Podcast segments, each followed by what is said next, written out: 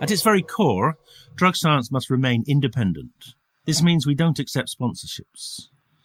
It's with the support of the drug science community we're able to do this and make the podcast in the first place.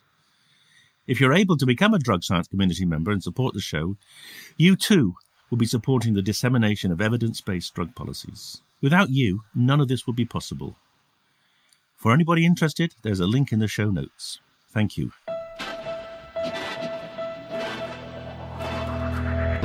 Hello and welcome to the Drug Science Podcast with me, David Nutt.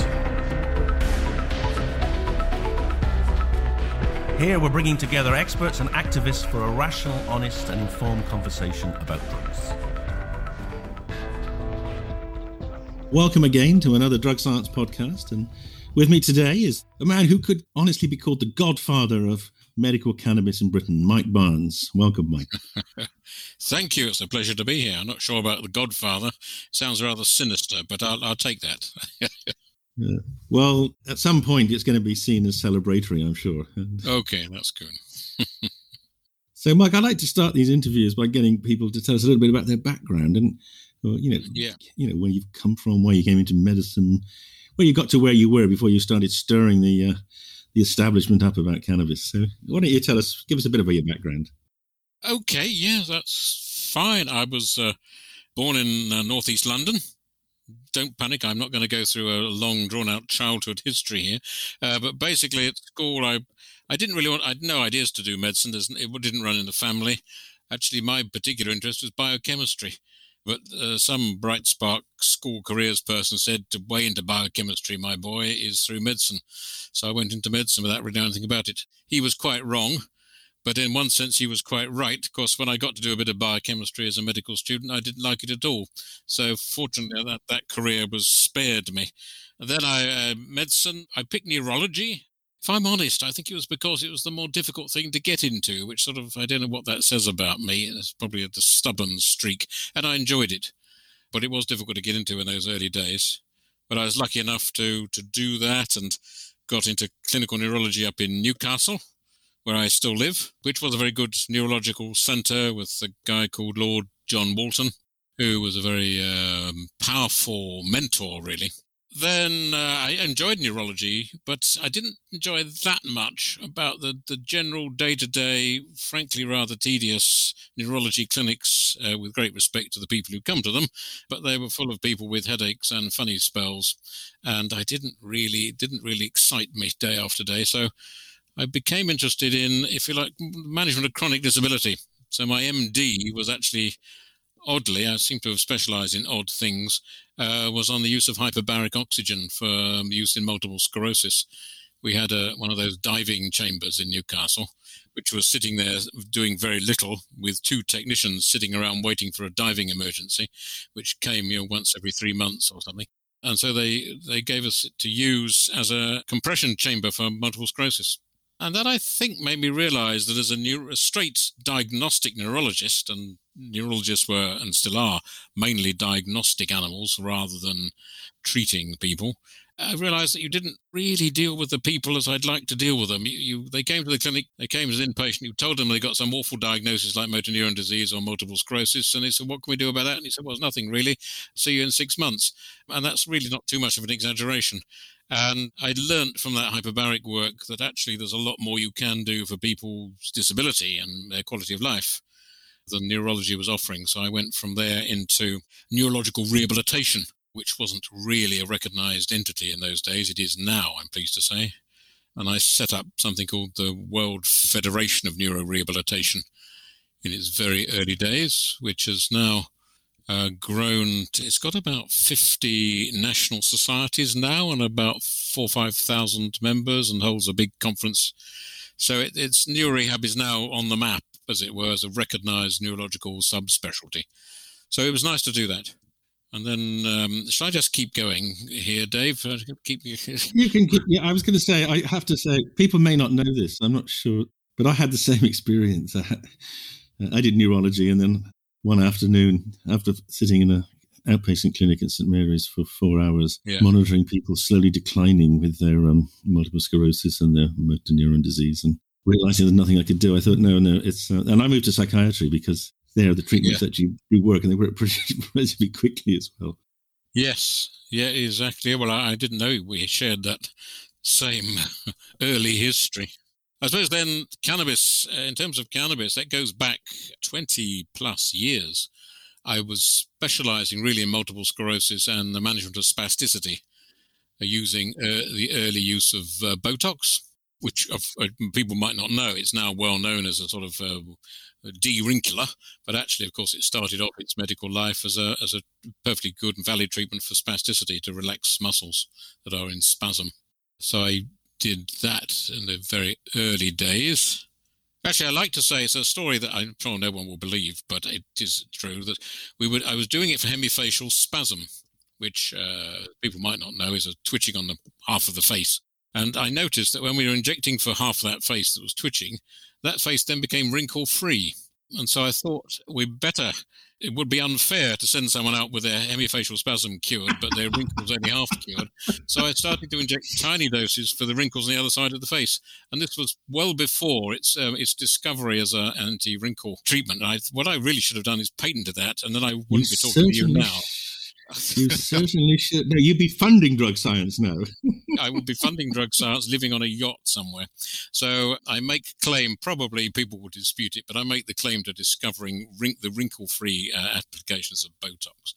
There you go. Anyway, that was 20 years ago. I believe you, Michael. I, I yeah, thousands wouldn't. But so I was approached then by uh, GW Pharma. I don't know quite how they found me, probably from the publications of spasticity to help with the development of Sativex. And as uh, you and I'm sure the audience know, Sativex was the first licensed cannabis medicine, a combination of CBD and THC in equal ish proportions. And I was their um, expert that signed off the dossier to what is now the MHRA. I think it was called something different back then. Finally got it through them. And, you know, and great credit to GW because they, they were very much ahead of their ahead of their time by a long way. And Geoffrey Guy, who ran it, I think has, has had great credit for the early development of medical cannabis. So you were an early convert to the concept. Yeah. I'm interested in why. I mean, what made you think that cannabis might be useful? Well, it was uh, the patients coming to the clinic, and uh, they told me somebody out the blue said I'm using cannabis, and it's really helping my pain and spasticity. I thought I, I thought I better tell you. And a couple of people said that, and after two people have said it, totally spontaneously and, and provoked, I then asked everyone who came to the clinic just out of pure curiosity. I, sh- I never published it actually. I just said, "Are you using?" And about fifty percent of the people coming to the clinic, which was I forget the numbers, something like eighty people with MS in that clinic in Newcastle in those days, uh, were using um, cannabis. So they told me. There might have been others who weren't happy to tell me, but they said it's helping. And I thought, well, if these people are going to criminalize themselves, and they were people with severe disability, of course, who wouldn't be easy to obtain cannabis illegally in no, those days. No. I thought there must be something to this. And it was around that time that, again, out the blue, GW approached me. So I thought to put those two things together. I'm very happy to help and see where it goes. And at that time, was there a sense in which the mixture, the balance mixture? I mean, so for those who don't know, Sativex is a kind of balanced mixture, isn't it, of THC and yeah. CBD, about three milligrams each for each spray, I think, isn't that right?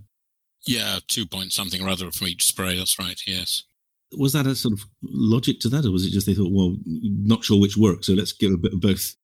I think, to be honest, I've never asked um, the guys that, but I think it was a guess. It had to be a guess because there was virtually no work done in those days. And I think they probably knew some back- background from animal models that THC and CBD were both muscle relaxants. So they said, well, let's put them both together in equal. I don't think there was any more logic to it than that, to be quite honest their guess was reasonable. You know, Sativex works, obviously, it's a licensed medicine.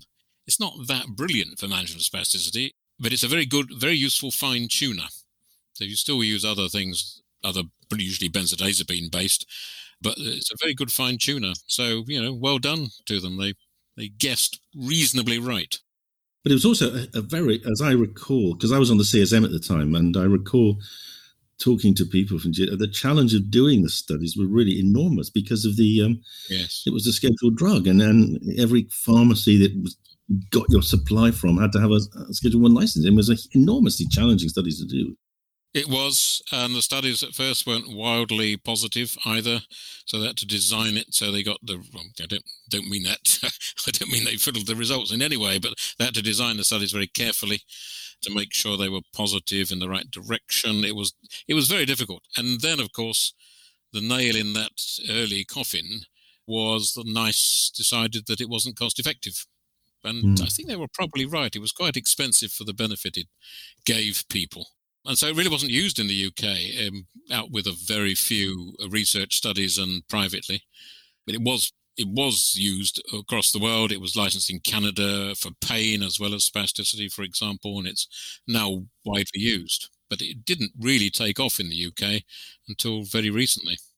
Is that an example of uh, the Brits not really appreciating innovation in their own country? I mean, British scientists discovered half of the components of the cannabis plant, Roger Pertwee, and yet we've hardly managed to yes. put anyone through the market, have we? I think you're right, Dave. Yes, it was. Uh, other countries, as a lot, with a lot of British inventions, are not taken forward after the inventing stage, are they, in the UK, sadly? And I think that could be another example. It was picked up abroad much, much more than it was in the UK. So that was my intro, yes. Yeah. And you saw it was safe because you obviously, you know, yes. it's got through the CSM. And I remember actually sitting on the CSM as it was being presented. You might even have been in the room, Mike, actually, in the, yeah, I did present to the CSM. Yes, they, they put me forward as the sort of uh, unbiased, independent expert who wasn't part of the company. I was never employed by them. I was just an expert. So yes, I might have persuaded you to pass it through the committee, maybe. well, there was. I mean, it was the concern. Actually, I thought the efficacy didn't look bad in both pain and um, there was this concern about the um, adverse effect, the sort of weird psychological effects, and mm. I remember the discussion about that. But uh, because in those days we didn't know that CBD had a, a moderating effect on on THC, did we? It was no, that's right, that's right. These discoveries came later. Yes, yes. Well, it did get through in the end. I think there were several presentations to go back and get more studies, and it took a good couple of years to get it through. But you know, great credit to everyone who did actually get through. Absolutely. So then you were on the uh, your final path, then, were you on the cannabis path? Yeah, it was a, a slippery downhill slope from that point onwards. well, tell us about that because it's, it's, obviously uh, it's been uh, interesting, if uh, and I guess to some extent rewarding, but challenging. Yeah, uh, well, after the side effects, I think it was about twenty years ago.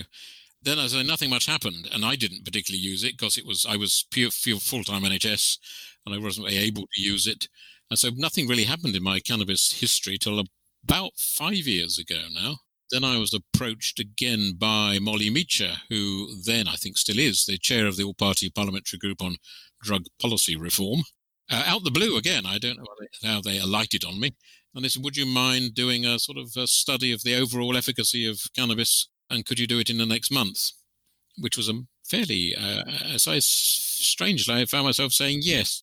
She's a very persuasive woman. I've never been able to say no to Molly. no, I, it was, didn't seem to be a choice in the matter, frankly.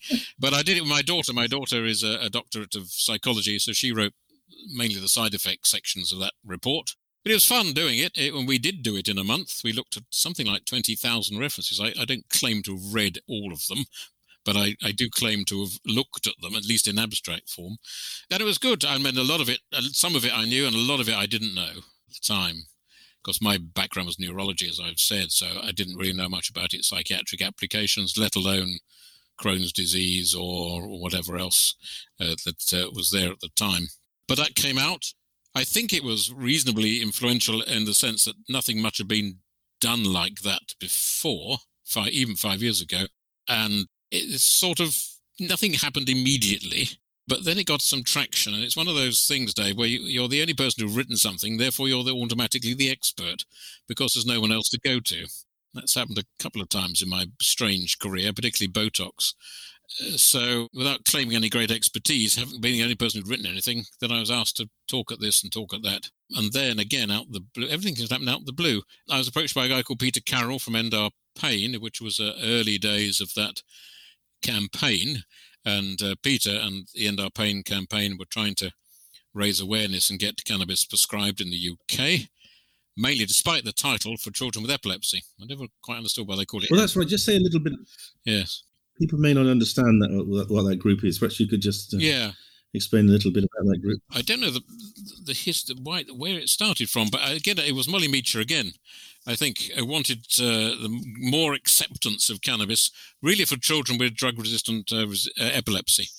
And so Peter, who is a parliamentary lobbyist, and he does, he's very good at that. He, for example, did the Gurkha campaign, which was a couple of years ago. Yes. So, and he was ex um, special advisor in the Treasury joined with his colleague Will depaia who's also a special advisor in the Treasury, and they came out and formed their own parliamentary lobbying consultancy firm. And they did this pro bono to try and raise awareness of cannabis for children with epilepsy. But then Hannah Deacon came on the frame. She briefly, she'd been across with her son Alfie and her partner Drew to Holland because uh, Alfie, and I'm sure Hannah won't mind me talking about Alfie briefly, he has a condition called PCDH19, which is a very rare, exceptionally rare form of uh, childhood epilepsy. Uh, he'd had several hundreds of seizures every week, totally unresponsive to medication. The only thing that worked was intravenous steroids. So he went into intense, pediatric intensive care unit 48 times in the year before cannabis at huge cost to the National Health Service. I mean, it's phenomenal. Several hundreds of thousands of pounds that would have cost. Uh, they went to Holland and after a little bit of time found uh, cannabis that effectively stopped his seizures, which was remarkable. It is totally remarkable. They didn't want to live in Holland. They they live in Midlands, and they wanted to come back to the UK, but of course they couldn't come back to the UK because it was illegal. So she joined that campaign to get the prescription for Alfie um, back home. They couldn't find a doctor willing to do it on their own. The neurologists were either very skeptical or basically said, no, if you mention that again, you'll be referred to social services. There was one guy who said that. Another said they would, but was then stopped from doing so by the hospital hierarchy. So Peter uh, uh, landed on me and said, would you do it? Um, it being the application to the Home Office for a Schedule 1 license. So again, I found myself saying yes to that. And that was three months. It was actually quite interesting and the Home Office, contrary to what people might think, were actually remarkably helpful, remarkably willing to to listen, uh, to adjust. It was a long, drawn out process because they'd never done it before. And it did take the intervention of the then Prime Minister Theresa May to sort of pull the stops out and get things done. But with that level of support, and through Nick Hurd was the minister at the time at the Home Office, uh, we did get it through in about three months. It took to get the license, and Alfie got his license in summer 18. Now, many of the listeners to this podcast are, are, well, even the UK ones won't quite understand what you're talking about, and most of the overseas ones won't have a clue. So, so you have here's a young lad who's got very severe seizures that have been very markedly improved by going to Holland and getting some medical cannabis. Yes. And he wants to have medical cannabis in Britain, and then you have to do what to get it? Well, to get it, you could get cannabis legally in the UK prior to the law change, under what's called a Schedule 1. It was the Schedule 1 of the Misuse of Drugs regulations, which meant by definition that it had no medicinal value. You could get a Schedule 1 license to do research on cannabis, but it was difficult and complicated to do so. I, I, believe there were some who did get a research license, but it had never been given out as a license for a individual, for a patient to use as a medicine. So this was the first ever time that they'd issued a Schedule 1 controlled drugs license, which is what you require to handle a Schedule 1 drug. You need a controlled drugs license issued by the Home Office.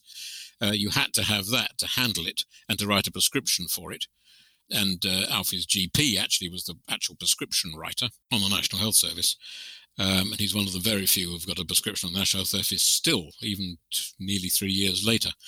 But you needed a consultant to develop and, and, and supervise that license. So that that was me. So I held a, a Schedule One controlled drugs license, and so did Alfie's GP.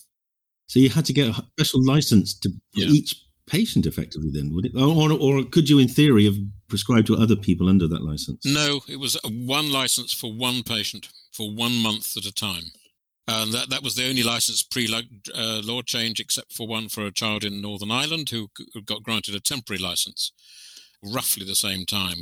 But as a result of that and a, a overwhelming media support, I show it confirmed to me the power of media, David. It was nothing to do with science or logic or intellectual debate. It's purely what the Daily Mail or the Daily Telegraph have to say about things that carries the weight, sadly. Uh, but the press were uniformly behind this campaign. BBC, the Today programme, this morning. Uh, there's a lot of, and Hannah is brilliant at media Mm. without any training. I mean, totally brilliant. And her campaign, combined with the support from the media, basically was what got the law changed. They got the license in June 18, and the law was changed in November 18, which was remarkably fast, actually. I mean, for, for a change of the law over that period of time was extraordinary. And there was this great sense then, I remember vividly the sense that job done, but in fact, Yes. of course, it, it wasn't really done at all. Done at all. No, I, I thought that. I was on holiday at the time when the, the, the message came through. And I thought, well, that's it. Good. I can now properly retire. But that hasn't quite worked that way because, as, as we now know, of course, the, the law changed. The, the view of most of the medical profession didn't change and indeed hasn't changed. So, although doctors on the National Health Service can prescribe cannabis legally now under, under Schedule 2, it moved from Schedule 1 to Schedule 2 of the misuse of drugs regulations, meaning that you can prescribe it in the same way as any other controlled drug, like uh, your heroin, any opioids, that sort of thing. But they haven't caught up, and many doctors are still very against it uh, on rather ignorant grounds, I have to say, because they haven't been trained in it, they haven't been educated in it. And as I say, we've got now three National Health Service prescriptions, two of which were pre law change. So there's only been one post law change. And that's it. So it's all now private. Over two years. It's Two years later, we've got three prescriptions. absolutely. Yeah. Let's just reflect a little bit on them. So, are, you still attached to the neurology department in, in Newcastle? No, not really. I have an honorary chair there now, but I've I've retired now as a neurologist. I mean, it's cannabis was too too much. Do you talk to neurologists? I try not to. I just went. I'm fascinated. So because I mean, you know, as a, it must be very disappointing for you. You started off, you know, and you you kind of blazed this trail. You've showed that Sativex works, and you've got the law changed, and yet you can't get your colleagues to even listen to you. No, no, I don't know what that says about me or them. I don't know, but uh, uh, no, the vast. I, it's interesting that I thought the people, with respect to psychiatric colleagues, I thought it would be the psychiatrists who were naively thought they would be the most against it of the medical professions that were interested. I mean, not surgeons or whatever. Are not going to be ever hugely interested, but because they see, of course, they do. They see the cannabis dependency, all the psychotic problems that can come from high THC street cannabis. So I thought the psychiatric body would be the most uh, reluctant to embrace it medically, but that's not the case at all. In fact, it's the opposite.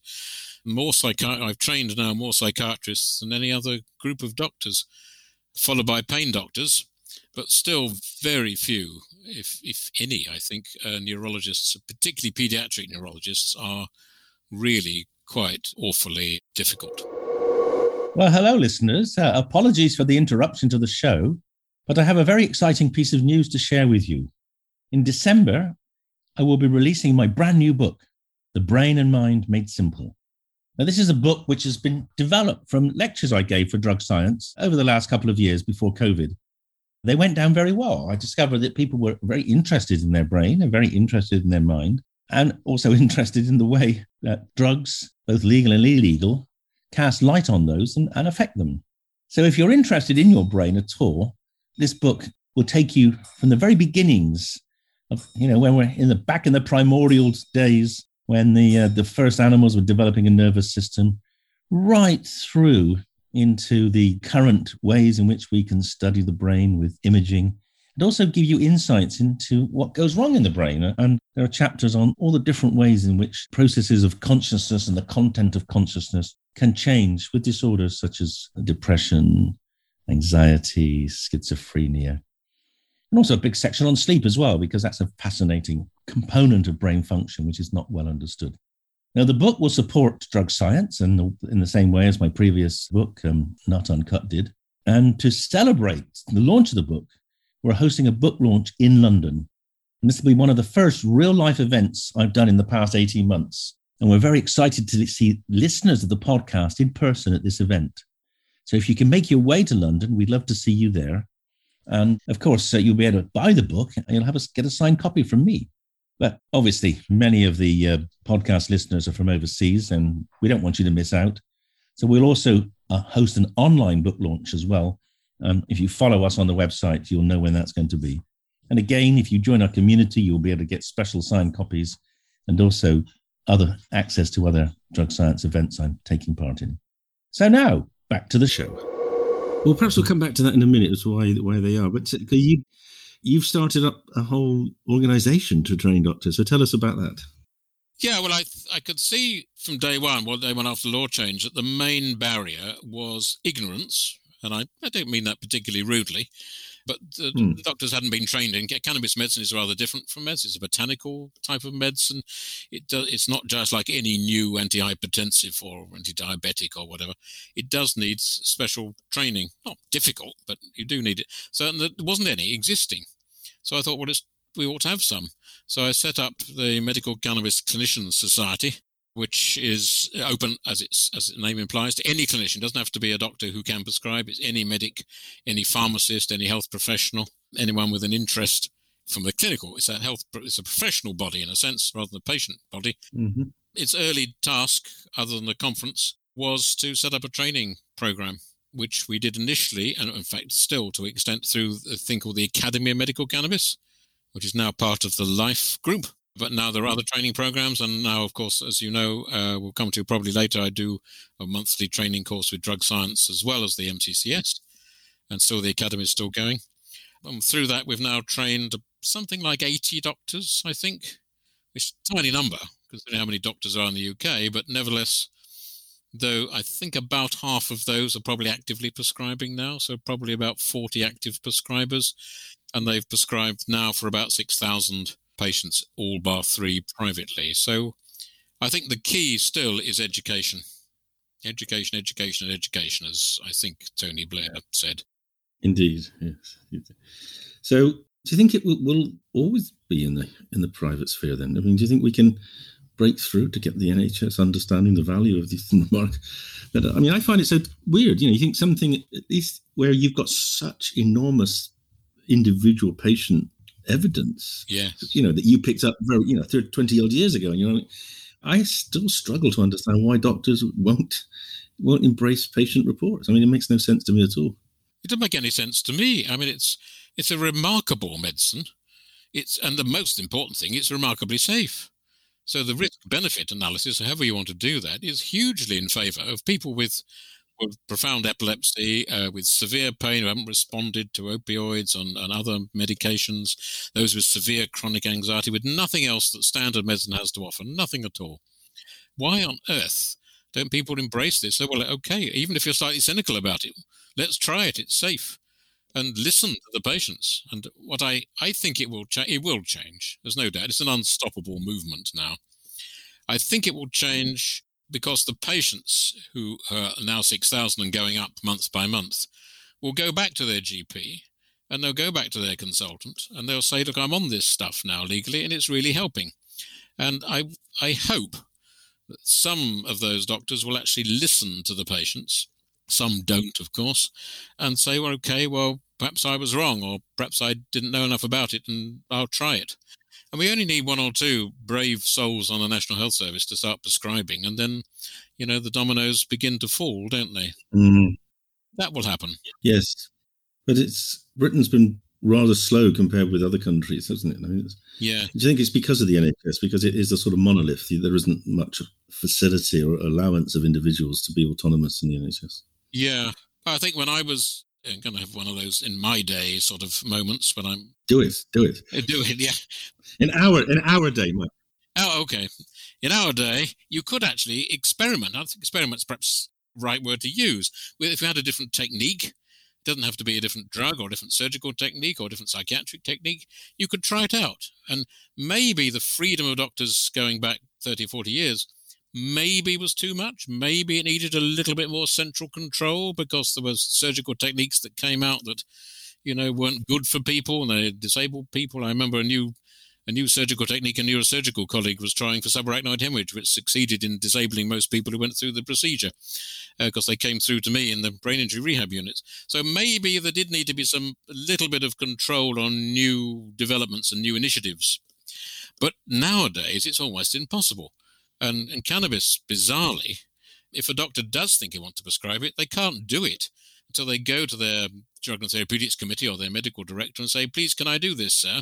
And of course, they'll want to cover their arse, for pardon the phrase, and uh, they won't go against NICE guidance and that sort of thing. So the answer comes back, no, you can't, and that's that's the end of it. But previously, doctors, I think quite rightly, could say, well, I think this is valuable for my patient. There's nothing else I can offer. I want to try it, and I think it just needs one or two doctors now to say, well, that's what I'm going to do, like it or not. But uh, there hasn't that, hasn't that happened. Well, of course, there is that barrier of the pharmacist, isn't there, as well? And we, yes. we created this extra, yes. extra level. It used to be that doctors could write prescriptions that weren't vetted and yes. uh, didn't have to go through the uh, the pharmacy approval process. Now it's a bit trickier, and uh, it is. I don't entirely know why that's happened. No, some of it's right, but I think the the pendulum's swung too far the other direction. Now you really can't innovate, and the latest generation mm. of doctors haven't even the mindset to try and innovate. They've been sort of bred in the NHS restrictive system. You're the doctor, you do as you're told, rather than the other way round. So I think it's partly that. It's it's partly the stigma of cannabis. You know, generations have grown up. You know, cannabis is anti-establishment. It's it, you know not a drug that can possibly help people. It's a drug that harms people. All that myth is still around. Mm. sadly. And I, so I think it's education. And the British medical establishment is not known for being innovative, to be honest. It used to be, but I don't think it is now. No, no, absolutely. I think one of the issues is that um, we've set up a, this enormous superstructure called NIHR, which is mm.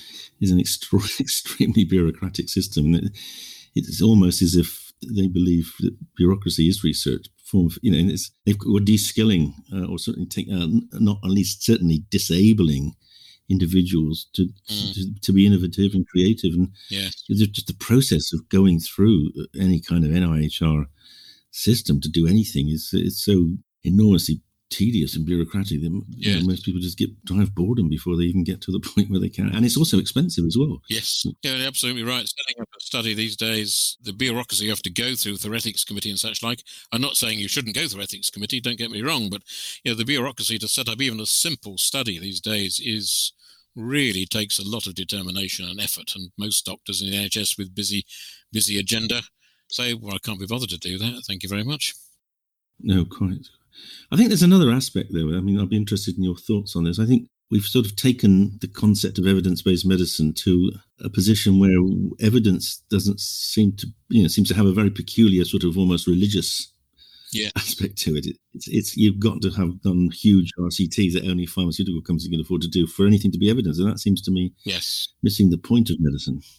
Oh, absolutely right, and, and that's come to the fore with, with cannabis. There's people who say you can't use this because it hasn't gone through the necessary panoply of double-blind, placebo-controlled studies, which is partly true. Uh, but that's partly true because cannabis doesn't lend itself to that sort of a pharmaceutical assessment. It's not a, it's not a single molecule single disease product. It's a multi molecule, multi disease product, which just really doesn't fit in the pharmaceutical paradigm. But, you know, it's sad. I think we're beginning to see so called real world evidence taken more seriously. COVID has actually you know, partly helped that. But uh, I remember I saw recently the Harveian, how you pronounce it, Harveian oration by Professor Sir Michael Rawlins I used to know as he was a Newcastle-based pharmacologist, I think, wasn't he, Dave? I think. Uh-huh. He was. He was a clinical pharmacologist. Yes. Newcastle. You're dead right. Yes. And then he joined the um, CSM. Yeah. He joined the CSM, and he was chairman uh, or he's chairman of NICE as well, I believe. Is he still yeah. chairman of the MHRA? I'm not sure, but he'd be very senior. Down to the end of last year. Yeah. Right. Lovely guy. Very senior in those sort of uh, approval uh, regulatory spheres. And he made the case, uh, maybe 10 years ago, I forget the exact date, saying, you know, we shouldn't put double-blind placebo-controlled studies on a pedestal. Let's look at other evidence, observational studies, case studies, real-world studies, because not everything lends itself to those. That seems to be conveniently forgotten. And this was the guy then at the top of that regulatory framework. And the doctors, partly the doctors who now don't believe in cannabis, is because it hasn't gone through those pharmaceutical hoops and it it will never go through those pharmaceutical hoops. So we do need a different approach to approving, particularly botanical medicines. Well, absolutely. There's that. I think I don't think there is a botanical medicine license in Britain.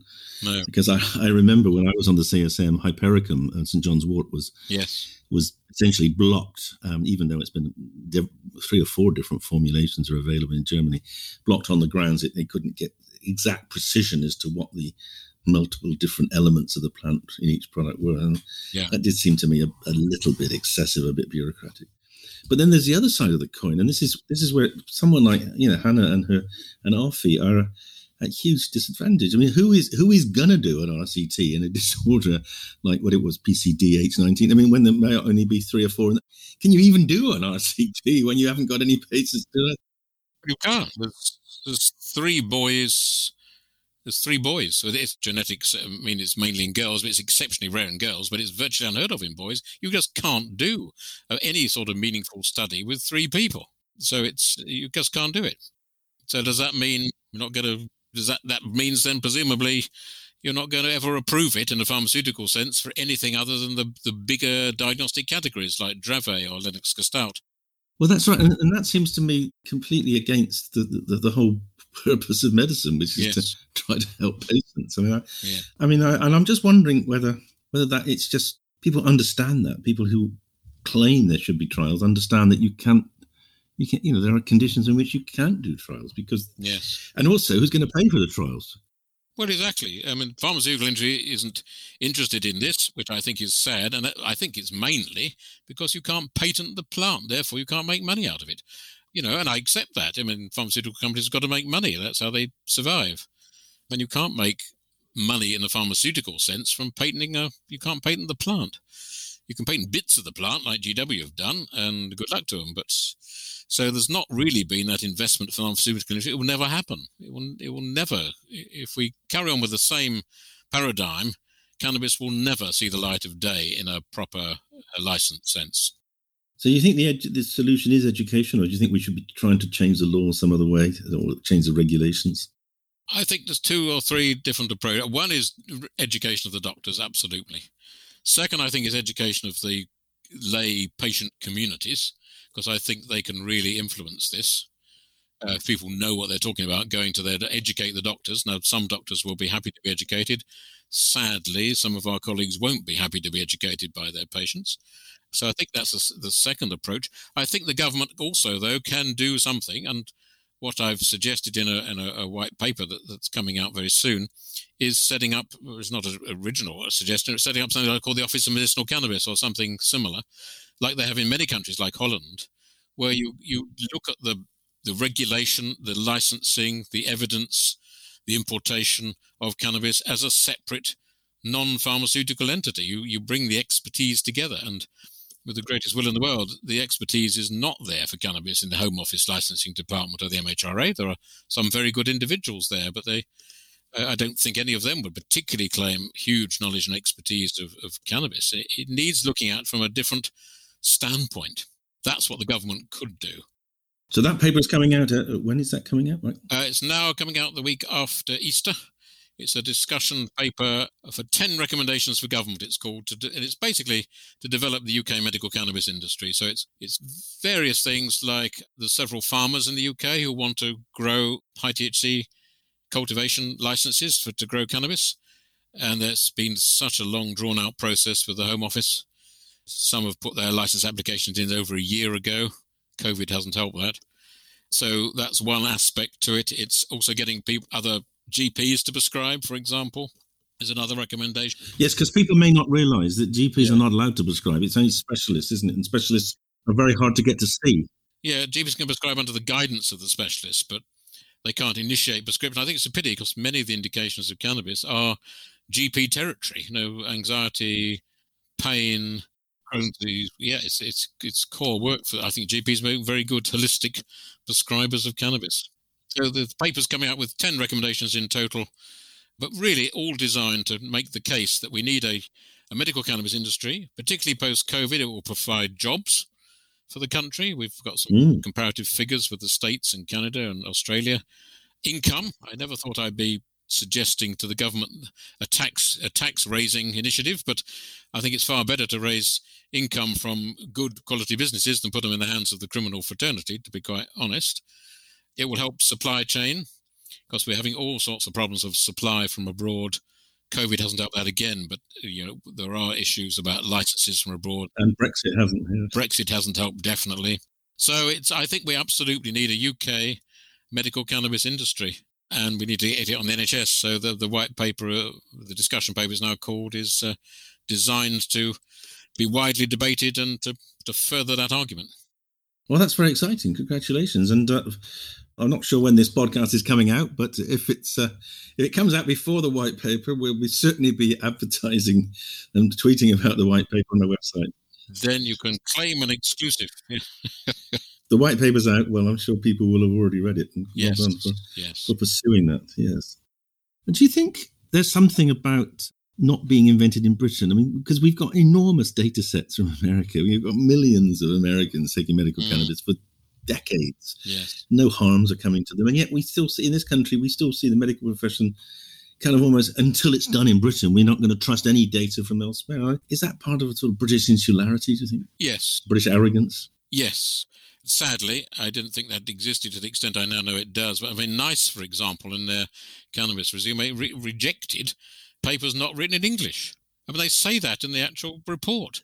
Papers written in German, you know, right. you'd think they'd actually be able to translate it.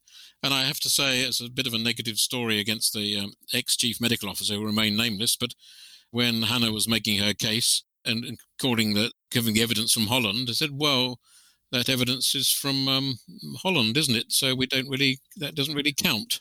Actually, that was not that was a professor of paediatric neurology at Great Ormond Street, not a chief medical. I do a disservice to the chief medical officer, but nevertheless, it's so you know we can't do anything unless it's British research which you know, there's 50 countries in the world now, Dave, have got you know, medical cannabis. 50? Oh, wow. I hadn't realized there was that many. Yeah. Wow. And many of those countries are producing very good quality work now. Um, Canada, particularly the States, part of the, the states where it's legal. Australia's coming out. Israel, of course, is very uh, influential in the basic cannabis research field. So, you know, we we do need to look. Another one of the suggestions from the from the discussion paper that's coming out was to reconvene NICE with experts internationally who've done this, who know what they're talking about, and can make proper recommendations about um, using cannabis sensibly. I thought the American Academy of Science did it a couple of years ago in that they did that rather large book. It's a very good book, Medical Academies. Yes, pretty good analysis. That was about 300 pages of detailed analysis, wasn't it? It was, you know, but that's apparently we can't take any note of that because the Americans can't be trusted. And in the middle of it, it's patients that are suffering, and particularly the parents of these children who've got yeah, yes, and having to fork out it seems cruel, ridiculous sums of money. I mean, the cost is coming down uh, through, and thanks again to T21 and your initiative through that is absolutely great, brilliant initiative. And the cost is coming down, but those who aren't on that, or before it happened, you know, they were forking out two thousand pounds a month plus. And there's not really anyone of any note in this country uh, who can afford that. There's people who've sold their house, sold their business. They still do coffee mornings and raffles just to, to fund the medicine for their child. I think it's it's immoral, frankly. And it's not as if it's a trivial benefit, is it? I mean, the, the, the, children are transformed. I mean, Alfie is completely transformed. You know, I mean, from yeah, totally. from being in hospital most of his life. I mean, it's a you don't kind of need statistical analyses to show that no. these children have been, you know, their lives have been turned around, and, and yes, uh, and the parents are paying. I mean, it's just it's just like going putting us back before the days of the NHS when only the rich could afford. Yeah, it's, it's crazy. I mean, Alf's life has, has been completely transformed. Uh, quality of life's gone up, and we shouldn't forget, even if we're not doing it for any let's forget the patients and just look at it economically. He is. We did a back of envelope calculation, and you know he was admitted, as I said earlier, um, 45 times the paediatric intensive care unit. That's about three thousand pounds a night. Okay, and the uh, cost of cannabis for him now is over forty thousand pounds a year because it's artificially ridiculously high because he's the only one on that in NHS doing it, so that he's being frankly overcharged. But even taking that into account, he's saved he's saved one child has saved the NHS over hundred thousand pounds per annum. If you think of those, yes, and if you roll that out, roll that out, roll that to those with pain who may come off benefits, who might get back to work, who may have less care requirements, less opioid prescriptions, less prescriptions of other anti-anxiety drugs, everything else. Put all that together, I, I am certain you could introduce cannabis to the National Health Service at a net zero cost or even a saving.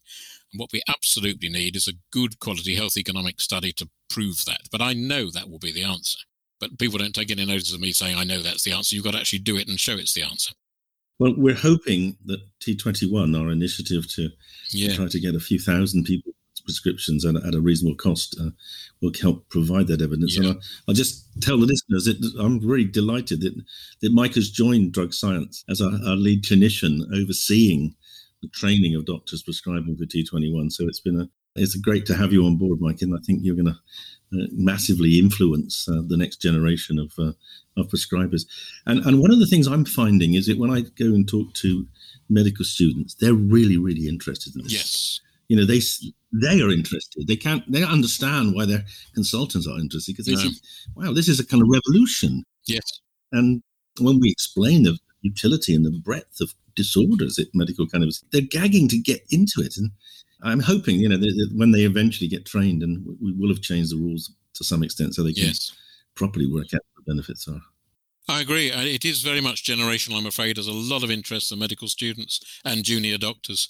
It is, sadly, the senior medical hierarchy that is uh, rather reluctant. Well, they can't last forever, although, you know, I guess the problem with statins is some of them might. Yes, Anyway, Michael, thank you so much. It was great conversing with you, and, and thanks again for everything you've done. I don't think I would be uh, having these podcasts at all, actually, if I if we hadn't set up drug science. And medical cannabis was clearly one of the main drivers for doing that. So, thanks for your work. No, it's great, and the, and well. The T21 program is is really, really wonderful, wonderful program that's made it affordable to uh, so many people now that couldn't afford it before. So let's get on and uh, use that data to persuade our colleagues. Very good to be part of it. Thank you, Michael. Well, it's great to have you on board, and uh, we will talk more. Thanks again. Lovely. Thanks, Dave.